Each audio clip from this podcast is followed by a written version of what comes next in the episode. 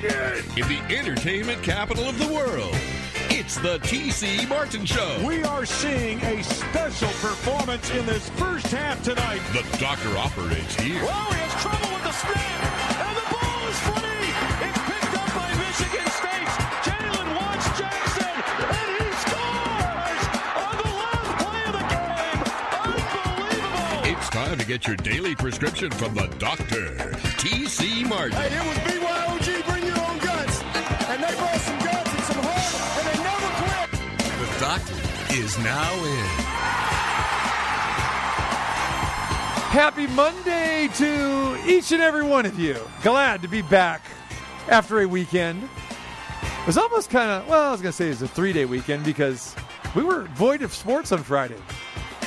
Music took over on Friday. Had a great time with that. Appreciate all the feedback from listeners, and our guests are still talking about the selections.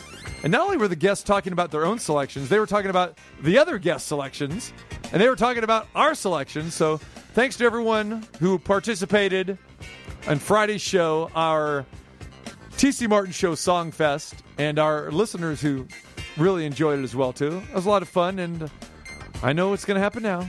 We're going to have to find another time to do it again. Numbchuck's already talking about it. But there you go. All right, so good selections, good time on Friday. And hopefully everyone had a good weekend. And mercifully, NFL preseason is over. Thank goodness. Yeah, I'm certainly not sad to see the preseason be done with. Maybe the Ravens are. I mean, they seem to love preseason. They've won like 30 in a row now or whatever. So don't exaggerate. It's only 20. Whatever it is, it's ridiculous. The 20 in preseason is like 30 in regular season. I don't know, the music show. I had a couple people asking me, "What was that one song you?" Everybody was freaking out that I played Waterfalls. I'm like, well, I could show you the list of like 70 or 80 songs I had, and there'd be other ones that would probably shock you as well. Yeah. So, yes, I am a little bit more eclectic. It's not all headbanging and all that sort of stuff for me, although I do like that stuff as well. So, but, no, it was interesting. It was fun. It was different. I watched Channel 3, the Sports Extra last night to see if B-Sell had finally quit singing.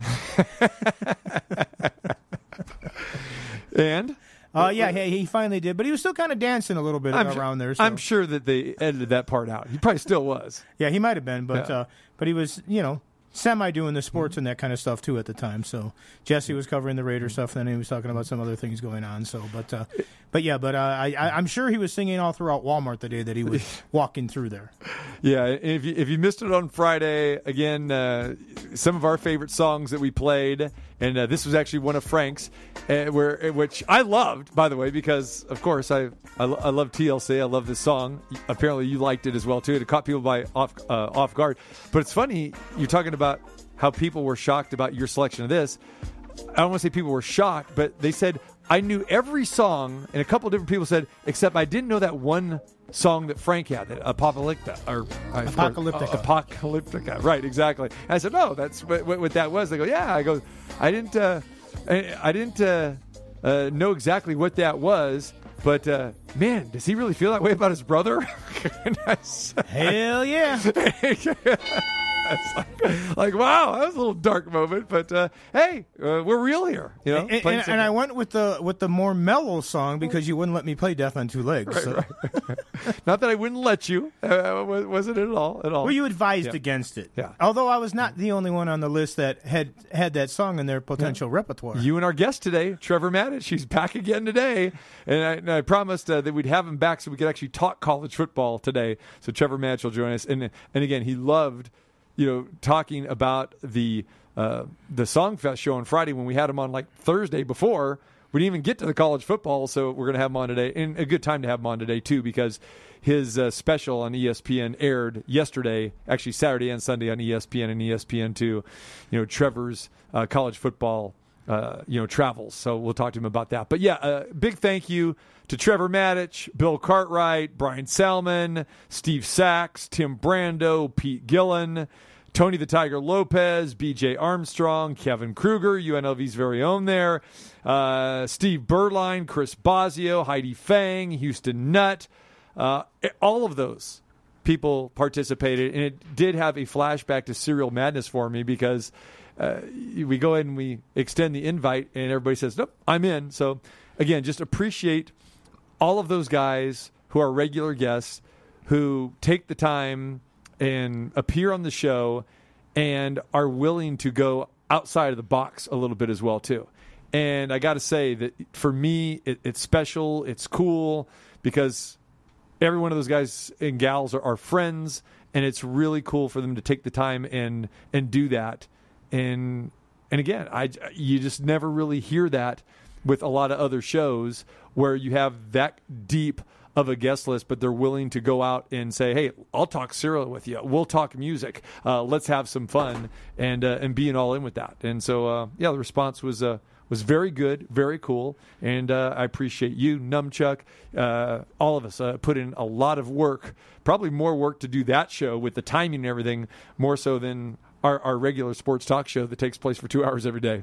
Yeah, and like I say, it was a lot of fun. It was interesting. I didn't realize when we first started talking about it how hard it was going to be to whittle it down to just a few songs here and there and what ones to put in and what ones not to, with the time, with the mood, with everything else out there. So, no, it was a lot of fun. And, and then even some people, you mentioned all the people that were there, and others like an Al Bernstein who was on his way to a fight, so he couldn't participate, but he wanted to. And, of course, he's a singer himself and that kind of stuff. And, I wonder if we can get him to the Apocalyptica song on at his lounge act before the next fights he's here. He was talking about he might do some Metallica or something, but I don't know if he'd go that dark. I don't think he would. I don't think he would. Because, Al he likes a lot of genres, but when he performs, especially there at the Tuscany, he really sticks to the Great American Songbook for the most part. Well, and even if he liked this song, it might not be in his wheelhouse to sing that particular song. Right. Great stuff. All right, preseason football is over, thank goodness, and we're about that time where we officially turn the calendar in our business here, in the sports talk radio business, because really when September clicks, that's our like a new calendar year for us. It's like January, because football, everything basically starts afresh. It's just a great feeling. Everyone's looking forward to football season. So yeah, this kind of felt like a couple days after Christmas, watching the final preseason football game last night between the Cleveland Browns and whoever they played last night. I was watching I was watching a so-called fight at the time, so yeah. that was on one TV way back in the back of the corner. Yeah, thing, so. Yeah. So, good that the preseason football is over. I know John Gruden is glad it's over because the Raiders really got out of this preseason pretty much injury-free for the most part. They were 2-1, and a little bit of a disappointment for those old-school Raider fans who still reside in Oakland, the Bay Area, who went to Levi Stadium to see the Raiders play the Niners yesterday, and they saw nothing of what the Raiders are going to look like here in 2 weeks when they open the season Monday Night Football at Allegiant Stadium. You had no Derek Carr, you had no Josh, you had nobody. I mean, and these guys didn't even make the trip. And it was somewhere around 20 players didn't even make the trip. Yeah, I think 50-something made it out of the 80 or so that are still on the roster. Yeah. And, of course, that's going to be narrowed down to 53 after tomorrow. Right. So, yeah, roster cuts, tomorrow, and we do have that extra week. So here's my thing with this, okay? 3 games of the preseason, that's fantastic. I love that. But here's the bad part. The bad part was so many starters, specifically the skill position guys, the quarterbacks and the running backs and wide receivers not playing. And you have some of your highest paid players in the National Football League on both sides of the ball that are not playing at all. Here's to some of the people that never saw the field during this preseason. They didn't play one snap. Aaron Rodgers, Russell Wilson, Dak Prescott, Matt Ryan, Derek Carr, Matthew Stafford, Ryan Tannehill, and all with teams that have some major question marks. Now, you might want to say, well, wait a minute. The Green Bay Packers, they're going to be a playoff team. They could be a Super Bowl contender. True, but with all of the offseason circus stuff that was going on with Aaron Rodgers and the way the Packers ended last season with their loss to Tampa Bay, and they lost some players on both sides of the ball, there's a lot of question marks there as well, too. But you have guys like Dak Prescott, who's coming off of an injury, hardly played at all last season. You got guys like Matthew Stafford, who's playing with a new team this year, okay? In my viewpoint, everybody needs snaps. And I'm not saying that these players and these quarterbacks need to play every preseason game, but they need to play some in the preseason, some meaningful snaps. I like the way the Cleveland Browns approached their game last night when they had Baker Mayfield basically play the first three series. And they were out there pretty much with their starting unit. And they pretty much rolled down the field. They had like 280 yards in the first half, and they were trying to set a tone here. The Browns went 3-0 in preseason, and the Browns need to do that, and they need to get some semblance of chemistry, like all teams do. And the Atlanta Falcons, who they played last night, they made up their mind prior to week number one that they said, hey, we don't want to get anybody hurt, but we don't want to show anybody any of our offense. They want to get as vanilla as possible. Matt Ryan, one of those guys I mentioned, did not play a snap during the course of the preseason. And a team like Atlanta that has a new head coach, you have new coordinators, you've got a lot of new players, a lot of young players that are trying to make the team here. I'm telling you right now, especially with this extra week, the Atlanta Falcons are going to struggle. And these are teams that you can go against, teams that you can bet against that aren't ready for the season whatsoever. And Matt Ryan is getting up in there in age. He doesn't have Julio Jones anymore. So, you know, for me, I look at players that they need to play. And especially guys that are going with new teams, or you have new coordinators, you got new personnel. And the thing about it is it prevents injuries. We've seen people that rest players and then they end up getting hurt, whether they pull a hamstring earlier on or whatever. We see it with baseball. We see it in basketball, the NBA. But with football, you need that team rhythm. You need that chemistry, you know, especially with only three preseason games, limited time that you can get out there. And my big point here is, for the first time ever, none of these players have had 2 weeks from their last preseason game until the season opener where you're playing some meaningful football. So for me, this is going to hurt some teams, and players need to play. Well, I mean, I know that there's some people that think that. Some coaches think that. That's why some coaches play their starters and others. Some of them, like in Matt Stafford's situation, the Rams had mentioned before the season started he wasn't going to take a snap. We knew he wasn't taking a snap the entire preseason. Same thing with Rodgers. You know? He didn't take one last year. Yeah, exactly. So it's not surprising with some because it is a different philosophy. I guess time will tell how it plays out. But what it also shows to me, at least what I see from it and a lot of coaches' standpoints, the preseason games are completely meaningless to some of them. Those joint practices where the starters go against each other, when the cameras aren't rolling, when they can still do coaching and stop something or do something like that. That is more important to a lot of the coaches, obviously, than the preseason games. That's where they get the snaps, right? That's where they go against the other teams, number ones against number ones and things like that. And it is interesting because I always think it's interesting when they're like, well, we don't want to get somebody hurt in the preseason. They can get hurt doing a drill. We see injuries all the time, non-contact injuries and that sort of stuff. So, I mean, unless they're living in a bubble, there's a chance they can get hurt. You don't know what's going to happen. I do think it's interesting. You mentioned the thing about the 2 weeks before the season starts now. So it's like, it's not that the preseason's any shorter. It's just that the last week of it, there's no games whatsoever. Right. So it's a different time. You know, the preseason's shorter. The regular season is a game longer. You have all these questions at quarterback and different things in so many different places. I'm curious to see what's going on in Jacksonville since they're back up now. They got rid of him, and all of a sudden it's like, okay, Trevor Lawrence, here you go. So, you know, I mean, there's a lot of questions of a lot of teams out there. And you mentioned the Raiders. Peterman took every snap in the preseason. What's the over-under on how many he's going to get in regular season? He's zero, the third-string quarterback. Right? I mean, if he's taking a snap, they have a major problem. Well, here's the thing, too.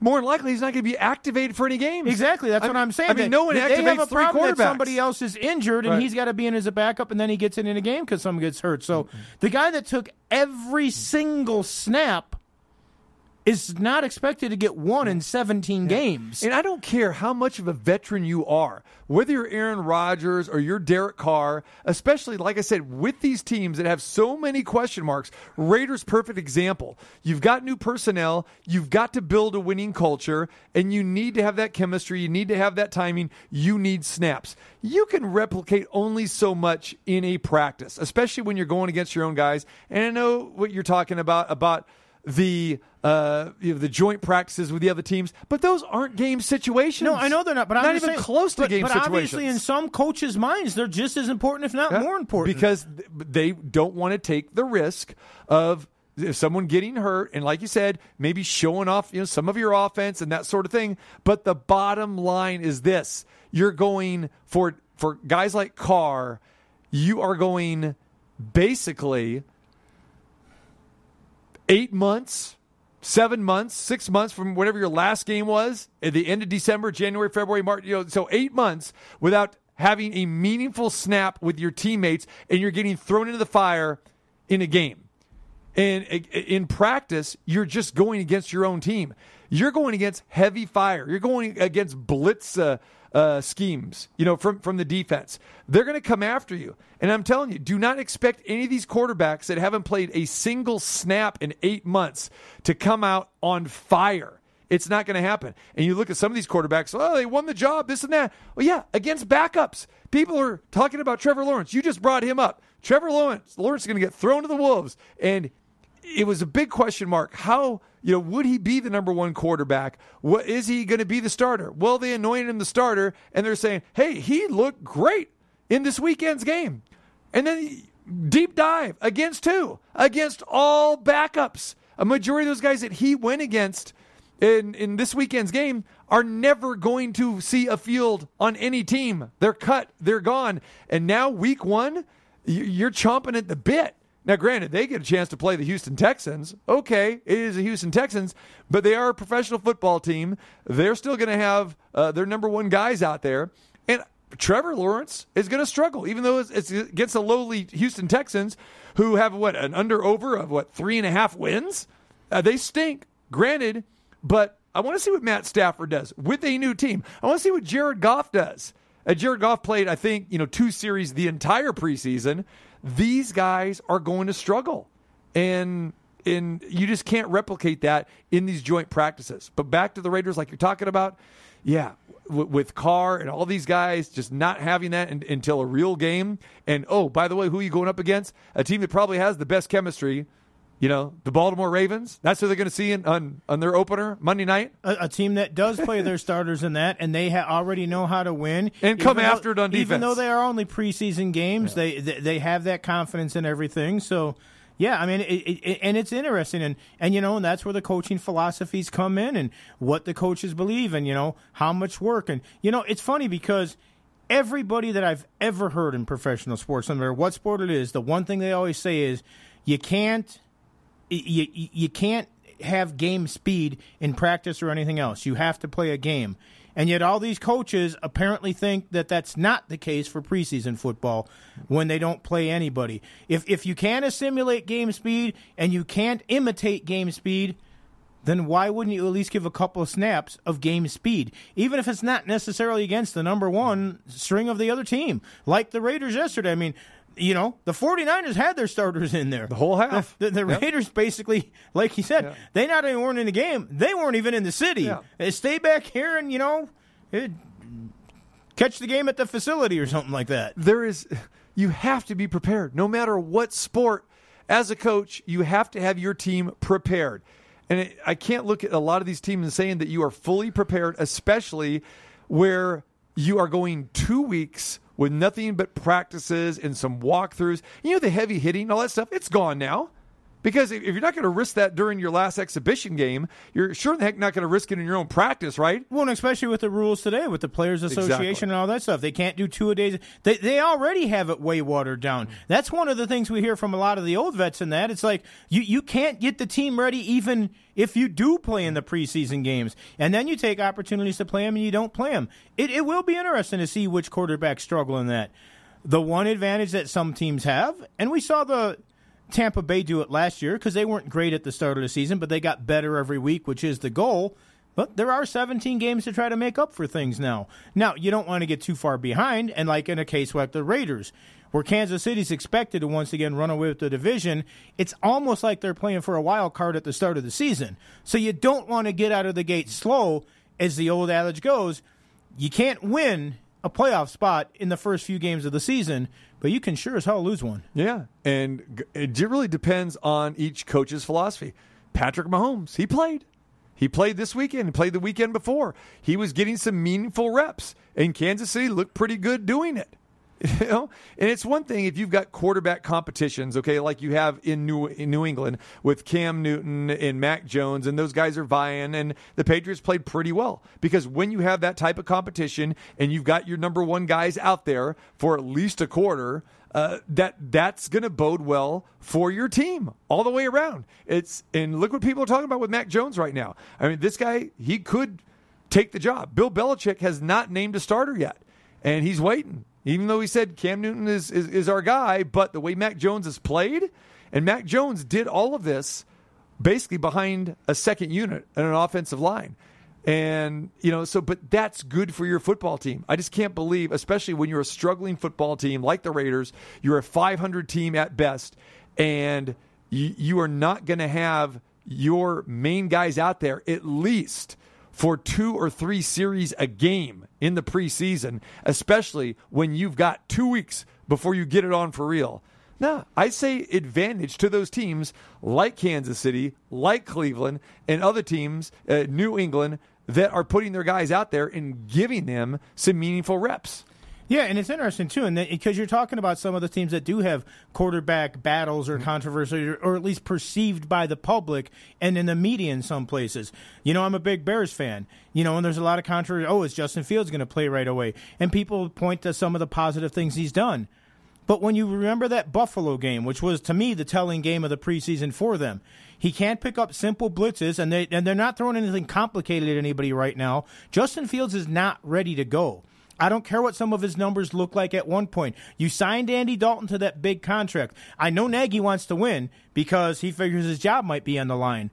But if you want to win down the road and in the future, you use Andy Dalton right now. It's really not a quarterback, you know, contest at this point. You're right. Yeah. Andy Dalton should be the quarterback. Justin Fields should stand on the sideline holding a clipboard, learning the NFL game, even though he was surprised at how it wasn't as fast as he thought. Well, was Buffalo fast enough for you when they almost decapitated you? I mean, you know, people want to look at the positives, but that's what film and that's what coaches do, to look at the things that you don't do. If you can't pick up a simple blitz in preseason, you are going to get obliterated in the regular season. So some things are perceived as competition by the media or by the fans that really aren't, or at least shouldn't be. As a Bears fan, if I see Fields starting week 1, I'm going to be ticked off beyond all. I mean, it's there's no reason for it. Yeah, and the Bears, if they follow their most recent model, which they did last year, Trubisky started off great. And then a little bit of struggle in week 4 and 5. Boom! Oh, you're gone. That's it. Yeah, you're relegated to the bench for the rest of the way, and now you're relegated out of town. And maybe that's too much of a quick hook, kind of like with Schnell down in, you know, like a pitcher that's taken out too soon. Sometimes you can ruin it. That's why I think Trubisky was, okay, I'll be a backup someplace. Apparently I'm not a starter. Well, of course he wants to be a starter, but the thing is he's in that situation now where it's like, wow, I got the hook. The Bears got no need for me. Again, why did you draft him then? And again, he was having probably his best season at that point in time and that part. And again, but no, we gotta get away from this guy because we know that he's probably not our future. So let's get rid of him now. Then why even start him?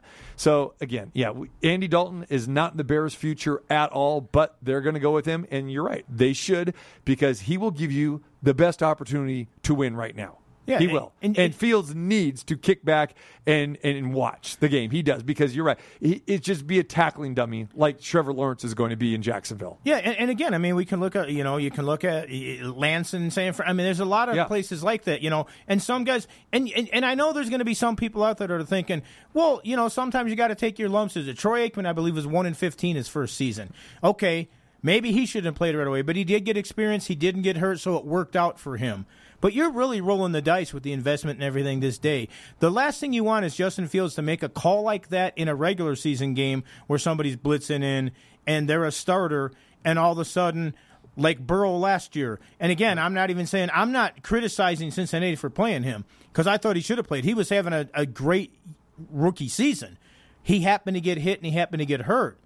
But if Fields gets hurt like that, it's because he leaves himself open at this point. He's not ready mentally to take on the NFL game from what I've seen. Yeah.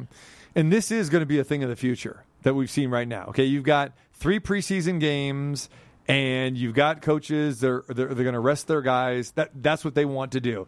And I got to believe that we are going to get to a point now, because like you said, the preseason games are deemed meaningless, that they are just going to go to no preseason games, which I think the Players Union will sign off automatically, but that's also going to trigger, okay, now we've got to play an 18th game, at least. This is just 17 games is a stepping stone to 18. This is the buffer zone for the owners to get the 18 they want. Right. And, in a weird kind of way as a fan, I'd rather have 18 with no preseason. 100%. Because, again, you're up in San Fran or you're up at some of these games.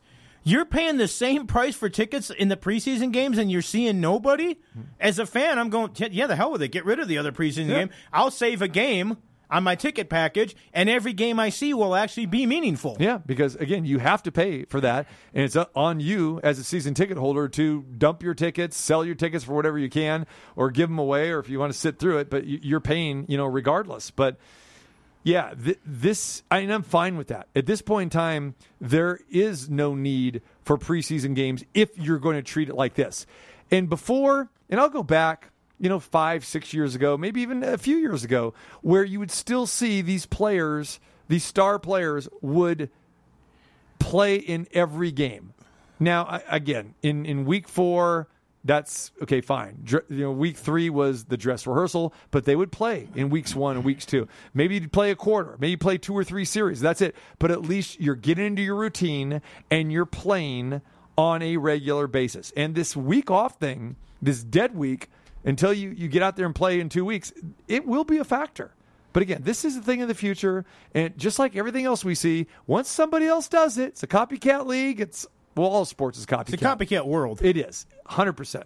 So it'll be interesting to see how these teams that we're talking about, how they operate and how they play and how they look in week number 1, coming up here. A week from this weekend. Now, and I know there's going to be some people out there, too, going, well, what? Why wouldn't they do 18 games and then still do 2 preseason games or something? Which there's a chance they could do something like that, but I tend to agree with you that they might get rid of all of them. I am curious to see if they would keep at least one, just for the fact of, because if they got rid of all preseason games, now you're also affecting the Hall of Fame game that kicks off the season, so you're changing all those ceremonies and things like that. So I don't know exactly what they're going to do, but 18 regular season games seems like something.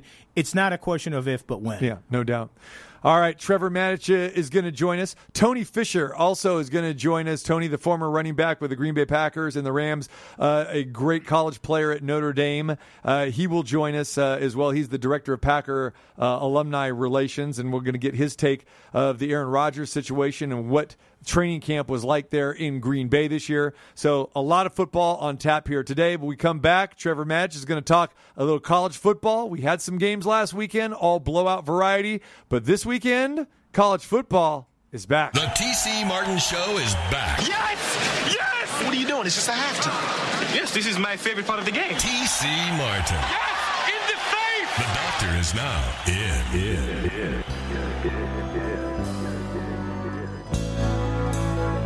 Well, look what Numbchuck is doing. He knows Trevor Matich is coming, so he's going to blast Trevor Matich's song. Yeah! Should I go back to my DJ voice? Earth, Wind, and Fire, and a fantasy on a Monday with the guru of all of football, the 15-time Emmy Award winner, Trevor Matich. Yeah! Take it away, big boy!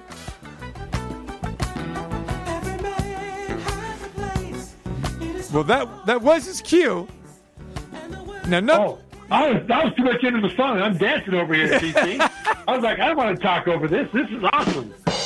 Yeah, I tell you what, that that song connects so much to my experience my senior year at BYU when we were on the way to win the national championship. Earth, Wind, and Fire called it fantasy. We called it dream. It's the same kind of thing. We all will live forever as one. And every time we get together, man, that's the feeling. I just love that song. Yeah! Trevor was dancing like Robbie Bosco did around that Michigan defense that day. Oh, there you go. Nice call there. Of course. There you go. Yeah, and we can talk about it now because we don't have to face them again. Yeah, some good players, man. I tell you what, their nose guard, Michigan's nose guard, was one of only two players in Michigan history to be first-team All-Big Ten all 4 years they played. And that was his sophomore year. So he was in the second year, at the end of the second year, of being first-team All-Big Ten. That guy was a handful, that's for sure. So, that was a game for us. All right, memories, no question about it. Championship for Trevor Matich and the BYU Cougars, the last of its kind, 1984, right? Yeah, there's not been a team in the modern era who, outside of what is currently the Power Five or Notre Dame, who has won the national championship, except for BYU.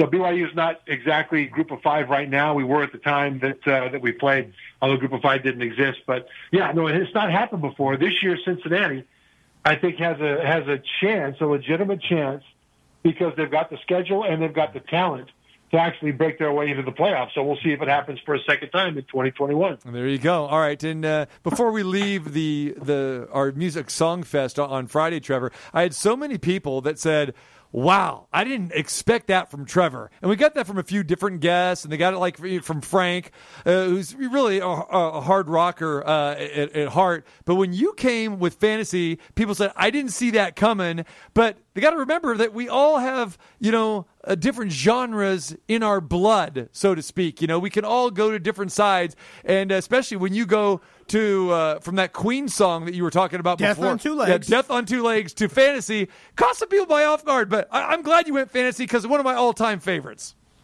Yeah, and the thing is, I'm a fan of good music, period. I don't care about the genre. A good groove or a good story or a good musical or lyrical hook. I don't care about the genre, man. I love that. It's like movies.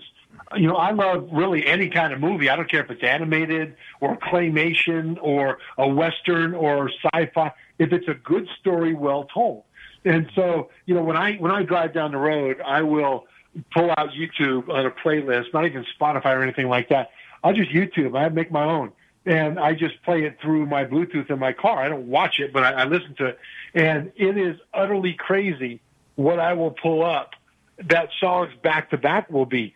I'll have Hank Jr., and then I'll have Kool and the Gang, right? And then I'll have Prince, and then I'll have Kiss.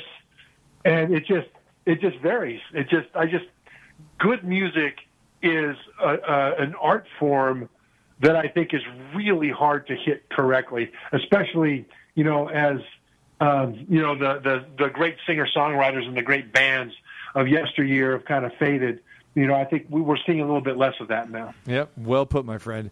Trevor Matich, the 15-time Emmy Award winner, just concluded Trevor's college football tour, except this year he had to do it virtually. And great job. I watched it yesterday on ESPN.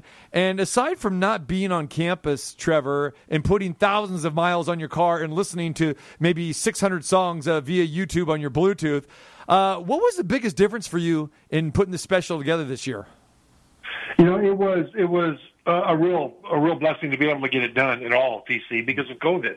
I mean, for people that don't know, every year for more than a decade, I would drive around the country in my own car, paying for the gas myself, the hotels myself, and just visit campuses. And I'll literally leave Nashville, and I'll end up at the corners of the country. I'll hit USC, Washington, Wisconsin, Texas A&M, Miami, Notre Dame and Michigan and everything in between. And I'll put in 10,000 to 12,000 miles a year doing that. And, last year we couldn't do it because of COVID at all. And really in recent years, they've sent camera crews back out to the schools with me, to about four of them. And we've done little mini features that have run individually on SportsCenter and on .com. And also they put into a SportsCenter special as a half-hour special of this tour. And it's been tremendous fun, and the schools are loving it. I mean, we're getting calls from schools all the time saying, hey, can we be on? you know, we have this and this and this that might be good topics. So it's really taking on a life of its own. Well, this year, because of COVID, we still couldn't go out. I couldn't go because I didn't want to be that one little bee pollinating all the schools, you know, with COVID. So I stayed away from them. You know, the ones that I did go to, because I had to, like BYU had me there for their media day. Those kinds of things. We did social distancing and masks and all that. But for the most part, I had to do this year on the phone. So I called everybody up, and they were, you know, very gracious to talk to me and give me a lot of good info because they know that I put in the work. I just don't sit in the air conditioning and call. I'll show up when I can. And so what we did was we picked 4 schools anyway this year. And instead of sending a camera crew back out there, we did interviews from remote, from Zoom, and we had a virtual world that I was in. I was in this stadium, and I was in a meeting room. It was just amazing. I was on a green screen the whole time, of course, but the way it all got put together looks absolutely phenomenal. Emma Reed, shout out to her. She's our editor that kind of made everything happen. So we were still able to do it this year. So we still got to really dig in to 4 very important schools this year with very important players and talk to those players, talk about what those schools might be able to accomplish this year. And we have the special ready to go. Yeah. And I watch it every year, Trevor. And anytime you're talking about virtual and you're doing Zooms, we're kind of taken aback by it, at least I am. But then again, we're so used to it as we're seeing, you know, play by play. Now, you know, called from homes and studios and that sort of thing. It really came across good. It did. You know, the virtual stadium that you're talking about in the meeting rooms, the production element really was good. So, I mean, kudos to you, ESPN, you know, your editors. They did a fantastic job. Now, I know you visited Clemson, Georgia, Oregon, and Cincinnati. When I say visited, you know, virtually, but this is these are the 4 teams that you talked to this year. Which one of these programs left you when you were done with this by saying, wow? You know what? They all did for different reasons. And I'll tell you, the first one that really stood out was Clemson, because we wanted to talk to the defense. Last time we saw this defense, they were giving up, I think it was 49 points to Ohio State in the playoff. They were getting shelled. And what I discovered in my conversations with people at Clemson on the phone in preparation for all this is that this defense could be the best that Dabo Sweeney's ever had. Now, the 2014 and 2018 defenses might have something to say about that. But this group is built in a very similar way as those defenses, with a deep, talented, disruptive defensive line, one of the best in the country, if not the best in the country, experienced at linebacker with James Skalski coming back as a super senior and others, and a secondary that looks to be strong. And so they'll need to be that good in the opener against Georgia. But that's one thing that really struck me, was that instead of saying, yeah, the defense will be pretty good, but really it's the offense and DJ Uiagalelei and that big arm, that's what's going to – nope. They said, do not sleep on this defense. It could be their very best ever. We were talking earlier at the start about how difficult it was for us to pick our songs in that music show we did on Friday. How difficult is it for you to pick what schools you're going to do this every year? Because like you mentioned, everybody wants a little bit of publicity. They all want to be seen and let people know what they're doing in that. And, I mean, it would seem like you have an array that you can just kind of pick and choose where you want to. But how do you narrow it down, and what's the criteria that you finally go, all right, these are the ones I'm going with for this season? You know, that's a great question. And the good news is that I don't have to be the one to narrow it down. So I'm never the bad guy. That's a good thing. What I do is I pitch these ideas to people upstairs, and then they decide which ones they want to go with. Then they talk to the people at these schools, and they talk about what logistics are and what might happen, and then they end up narrowing down into 4 schools. But really the criteria are a couple of things. One of them is there something about them that people want to know? For example, before COVID, 2 years ago, 2019 season, we looked at Oklahoma's defense, because Oklahoma had put up 2 consecutive Heisman Trophy winners at quarterback, Baker Mayfield and Kyler Murray. Their offense was world-class, national championship caliber, but the defense is what held them back. And so, like in the playoffs against Georgia, for example, you know, Georgia had to score like maniacs in order to keep up with that Oklahoma offense, but they did, and they just outscored him in what amounted to a basketball score in a playoff football game. And it was that defense that held them back. So they hired a new defensive coordinator named Alec Grinch. They brought him over from Washington State. And I knew him from my tours from Washington State, so I knew he had some interesting things. And when I went out there to visit them just the first time around, sure enough, Coach Grinch was talking about the things he was doing to turn this defense around, and one of them was a huge emphasis on takeaways. And he has ways that he teaches how to accomplish getting takeaways. One small one, but that creates kind of a mindset, is that he had a pole with a spring on it that would just stick straight out to the side, and a football was mounted on that spring. I saw that at Washington State. I'm like, what in the world is that? And what happens is it was placed at Washington State just outside of the door where you come out of the locker room to go to the practice field. And on the way out, every defensive player smashes that ball on that spring, and it's a heavy spring. On the way back in, they smash that ball. It's a mindset that when you see a ball, you smash the ball. Well, sure enough, he had that same thing at the meeting room at Oklahoma. And Oklahoma's defense, sure enough, that year got a lot better. And this year could be Oklahoma's best defense, that they've had in many, many years, in part because of the aggressive mindset and the skilled techniques of taking the ball away that Grinch has been teaching that the players have finally gotten onto the field. So these are things that, I never would have known that about Grinch had I not seen him at Washington State and walked out to the practice field and seen a pole with a football on a spring, right? So you ask the question of how do you know which ones you want to go with? Well, Oklahoma's a national team. Everybody knew that the defense needed to get much, much, much, much better. Can they? So I went onto the field with some of the defensive captains, players, stars, and they showed me what they were doing from a standpoint of stripping the ball. And we did demos of things like that with our camera crew. And that was just tremendous fun, and that became very relevant because people care about that, right? People care about whether Clemson's defense is that bad or if they can be really good. People care about whether Cincinnati actually is a contender for the national championship, or at least for the playoff, right? People care about this stuff. So that's where we try to go with our choices, which guys, which teams, and which scenarios are relevant on a national level. All right, he is Trevor Matich, ESPN. Trevor's college football tour aired last weekend on ESPN as well as ESPN2. And he visited Clemson, Georgia, Cincinnati, and Oregon. And I understand, the Clemson factor, Georgia, and you're high on Cincinnati. And we saw what they did last year. They were number 9 in the country heading into that Sugar Bowl, basically undefeated. And they gave Georgia everything they wanted in that game. But Oregon, why Oregon did you concentrate on them this year? The reason for Oregon was two things. One is that they have a much better team out there than people think. Last year, they finished like 25th in the nation.